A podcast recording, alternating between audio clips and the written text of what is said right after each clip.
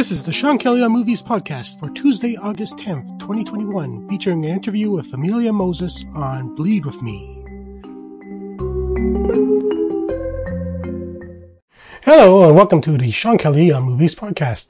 Today I have an interview with Amelia Moses, whose film Bleed With Me is now available on VOD in Canada and is also available for streaming on Shudder.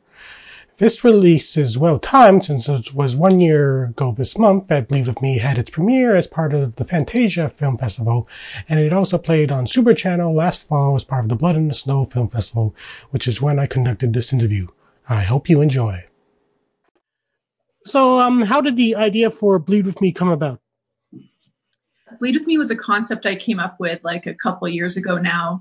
Um, and the initial premise that I kind of wanted to explore was um, like a couple and a single person in an isolated location and kind of looking at those dynamics. Um, and I really want to tell a story from a single perspective and a kind of um, unreliable narrator because the film obviously kind of deals with themes of like the way we kind of put narratives on other people. And usually in our real life, it's kind of we idealize people or kind of assume they have things better off than us. But in this version, she she kind of um, concocts a more twisted narrative about her friend um, so I definitely wanted to keep it through Rowan's perspective and let everything kind of follow from from there. So um, from the very start, Rowan is a bit of a third wheel on this cabin trip. So um, why would you think that she was invited in the first place?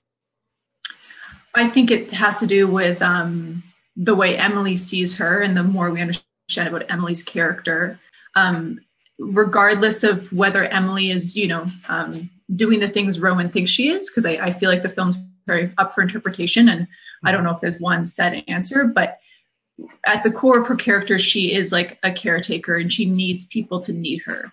So I think naturally she's drawn to more introverted people, um, you know, more insecure people, and I think she sees that as um, she's helping them. But I think obviously that is a, a weird kind of um, power dynamic or um, she sees herself as you know better better than as well a little bit too. So i think sometimes people a lot of times i think you see that in real life too. Someone who's maybe more outgoing um, and extroverted might be very close friends with someone who's more like introverted. So i think that that um, happens sometimes as well in dynamics friendship dynamics. So um would you describe rowan's experience throughout the film as being some form of gaslighting yeah, hundred percent. I think, um, yeah, I think that I think uh, what's kind of also at the core of, of Emily's character that I kind of wanted to explore was this um, disorder called Munchausen by proxy, which I'm sure you've heard of before, where like you um, make someone sick in order for you to take care of them, or you harm someone in order that you are forced to take care of them, and that kind of gives you this um, feeling of power um, and that you are needed. Um, and I think inevitably that um, definitely has an element of gaslighting in it because you're trying to convince someone that they're sick or crazy or you know that that that they're wrong in some way. So i think there's definitely an element of of emily um, there's definitely an element of gaslighting in emily's character for sure. So much of the film is about the dynamic between um, rowan and emily. But there is also emily's boyfriend brendan who's kind of like a bystander to everything that's going on. So what would you say is his mindset throughout the film? Yeah, I mean, I think Brendan also kind of remains um, ambiguous as well. Like, I think that in the earlier on in the film, you're not sure kind of how involved he is, mm-hmm. but I think very much he's not involved, and that was um, the intention to kind of let him be more of um, like he almost becomes the third wheel like as the film goes on mm-hmm. um, and he's there kind of as a foil for the two women because I think, especially at the beginning, sometimes the two women are kind of um, talking to each other through him. Um, I think it's interesting sometimes we, when we only know a friend through um, their partner, or only know their partner kind of through your friend. Like Emily's the kind of the core person between these these three people, right?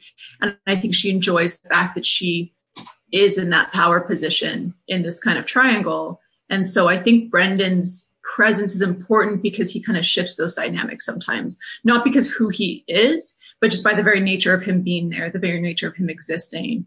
Um, but he's kind of supposed to remain more of a neutral person um, who can kind of push back against Emily at times. So, talk a bit about the ambiguity of the film. So, um, how do you expect um, audiences to like interpret what's going on?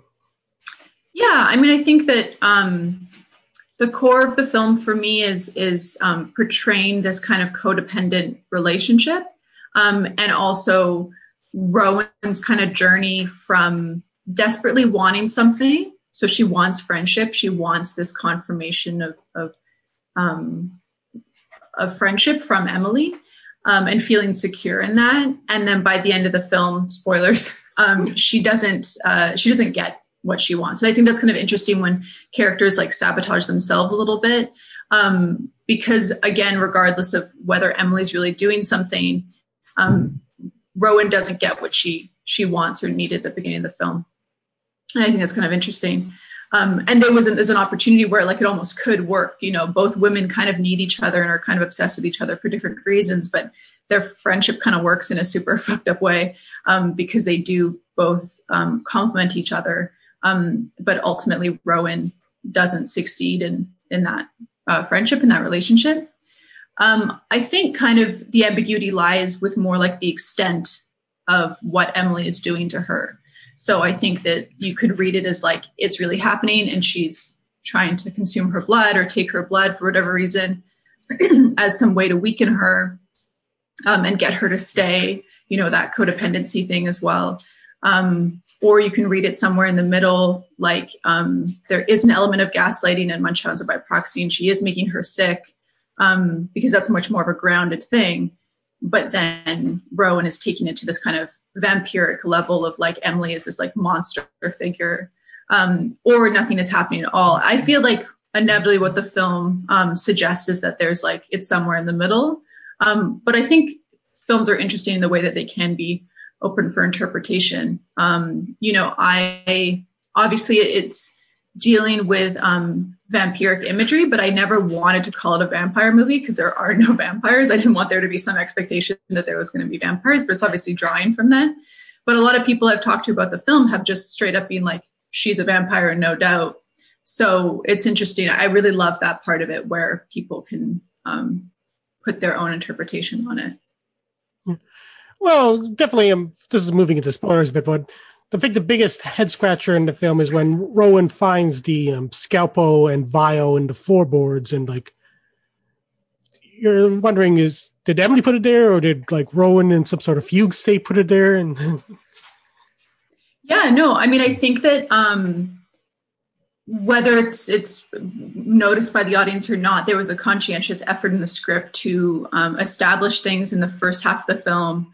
So there's a discussion about um, things behind hidden walls. Um, Emily tells a story to them early on in the film, and it's supposed to be just kind of one of those like spooky kind of urban legends. Like, oh, I heard this story, you know, um, about someone living behind a wall. Oh yeah, I remember. So yeah, so like that could potentially be something that then enters um, Rowan's head, right? As in terms of like something that could be getting under her skin and into her brain. Um, on top of that, like it's it's a very old house that I would imagine would have might have weird stuff. Obviously, that's next level weird to find this box. Um, but again, I think um, you could totally see it see it different ways. I think that um, to some extent, the film is sort of about narratives and storytelling because she's creating a narrative that we don't know is true or not. Um, and we hear lots of stories being told in the film, like like I just said, when em- the first night they're there, Emily tells that story about you know, she knows so and so who knows so and so who had this experience where they someone was living in their apartment and they didn't know. Um, and then there's the whole story about the stalker and stuff. And so um, Rowan's very much kind of consuming these narratives and they're getting into her brain, but also she's um, expressing these narratives too that have maybe not full aren't fully true or have um, you know she's potentially lying or she is lying about stuff as well. So, um, for a film with only three characters, the casting was definitely important. So, um, how did you um cast the characters? Yeah, so I had done um, a short film with uh, Lee Marshall, who plays Rowan. Um, we'd done a short film called Undress Me together in 2016, 2017. Mm-hmm. And um, I met her in the casting room for that. And it was just one of those things is like, as soon as I saw her, um, her audition, I knew she was great for the part. She was just like really a standout actress. And then we really bonded on set. And I think she was just really willing to kind of commit to that role. That was a body horror film. So there was um, a lot of um, blood and kind of um, special effects, practical effects, and stuff. And she had to really, you know, throw herself into it. So I think the fact that she did all those things on that shoot really made me feel confident that she could bring a lot to the table in terms of Rowan. So I actually wrote Bleed with Me and Rowan's character with Lee in mind. Um, I think she's very good at showing this kind of rawness and vulnerability. And it's a film that's all on her face pretty much. So it was definitely a lot for her to carry. And then um, Lauren Beatty, I had met um, working on a mutual friend's short film um, a couple years back, and we were trying to shoot a scene from the film just for a grant application. And I asked her to act in it, and just because I knew she was an actor, um, and she just really inhabited the role well. And she has a very, you know, intense face, and she really kind of embodied Emily very early on. This was before I even wrote the script. So again, I had her in my mind too when writing the script. And then when we got the funding, they were both on board to be in the film, which was great. And so the last person was was Brendan. So we did a more kind of traditional casting call for Brendan um, and landed on Ari Tyros, who did a really amazing job.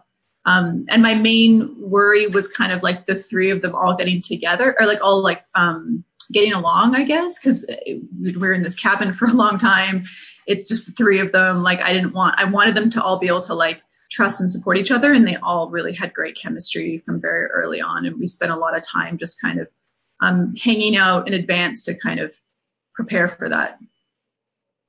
Uh, kind of like I think I remember from the Bits Q and A, there was something about limping up a hill. Yeah, so um, Lauren unfortunately got into a motorcycle accident on a mm-hmm. trip, and we were shooting in January, and she uh, called me in November and mm-hmm. she's like, I'm in a hospital in Mexico and I, I can't walk currently. Um, so it was a bit frightening knowing we were going into production with her. And so I just said, keep me posted and let me know how things go. And so we kind of kept talking because I really, really wanted her for the role and I didn't really want to have to find someone new. And I just knew she was the right fit. Um, and then she had recovered a fair bit. But then when we got onto set, her limp was much more prominent than I imagined it would be to, to the extent that if we kind of didn't acknowledge it in the film, um, I don't know, I wasn't sure how to proceed. So we shot a few scenes um, and I was still deciding what to do with it. Um, and then I think the produce one of the producers, um, Marielle, had had mentioned something about how um, if this character had a limp her whole life, she would walk quite differently than someone like Lauren, who had a very recent injury. You know, you carry your body quite differently than if you um, had experiences your whole life versus like you know a more recent injury so i felt like we needed to kind of acknowledge it and then kind of weaved it into the film um, with the idea that it's weakened emily in a sense that if she's someone who very much likes to have control and doesn't she likes to care for other people all of a sudden now brendan is caring for her and she doesn't like that shift in dynamic again this is not as concretely in the film it's more like in the backstory um, so that was kind of how I approached the integration of it. But yeah, on a practical level, the cabin was on top of this hill. And um, usually it wouldn't be too bad to walk up, but it was like end of winter. So it was like snow and ice all piled up. And very early on, we knew Lauren would not be able to walk up it. And so we had a system with a winch and a sled to get all the um, gear up there. So we're like, well, why don't we put Lauren in the sled? so we put blankets down and we'd, we'd bring her up the hill every day. Um, so that was kind of a weird experience for her as well. All right, that'll be it. Amazing. Yeah. There's some good questions in there. Thanks, Sean. Yeah. Okay.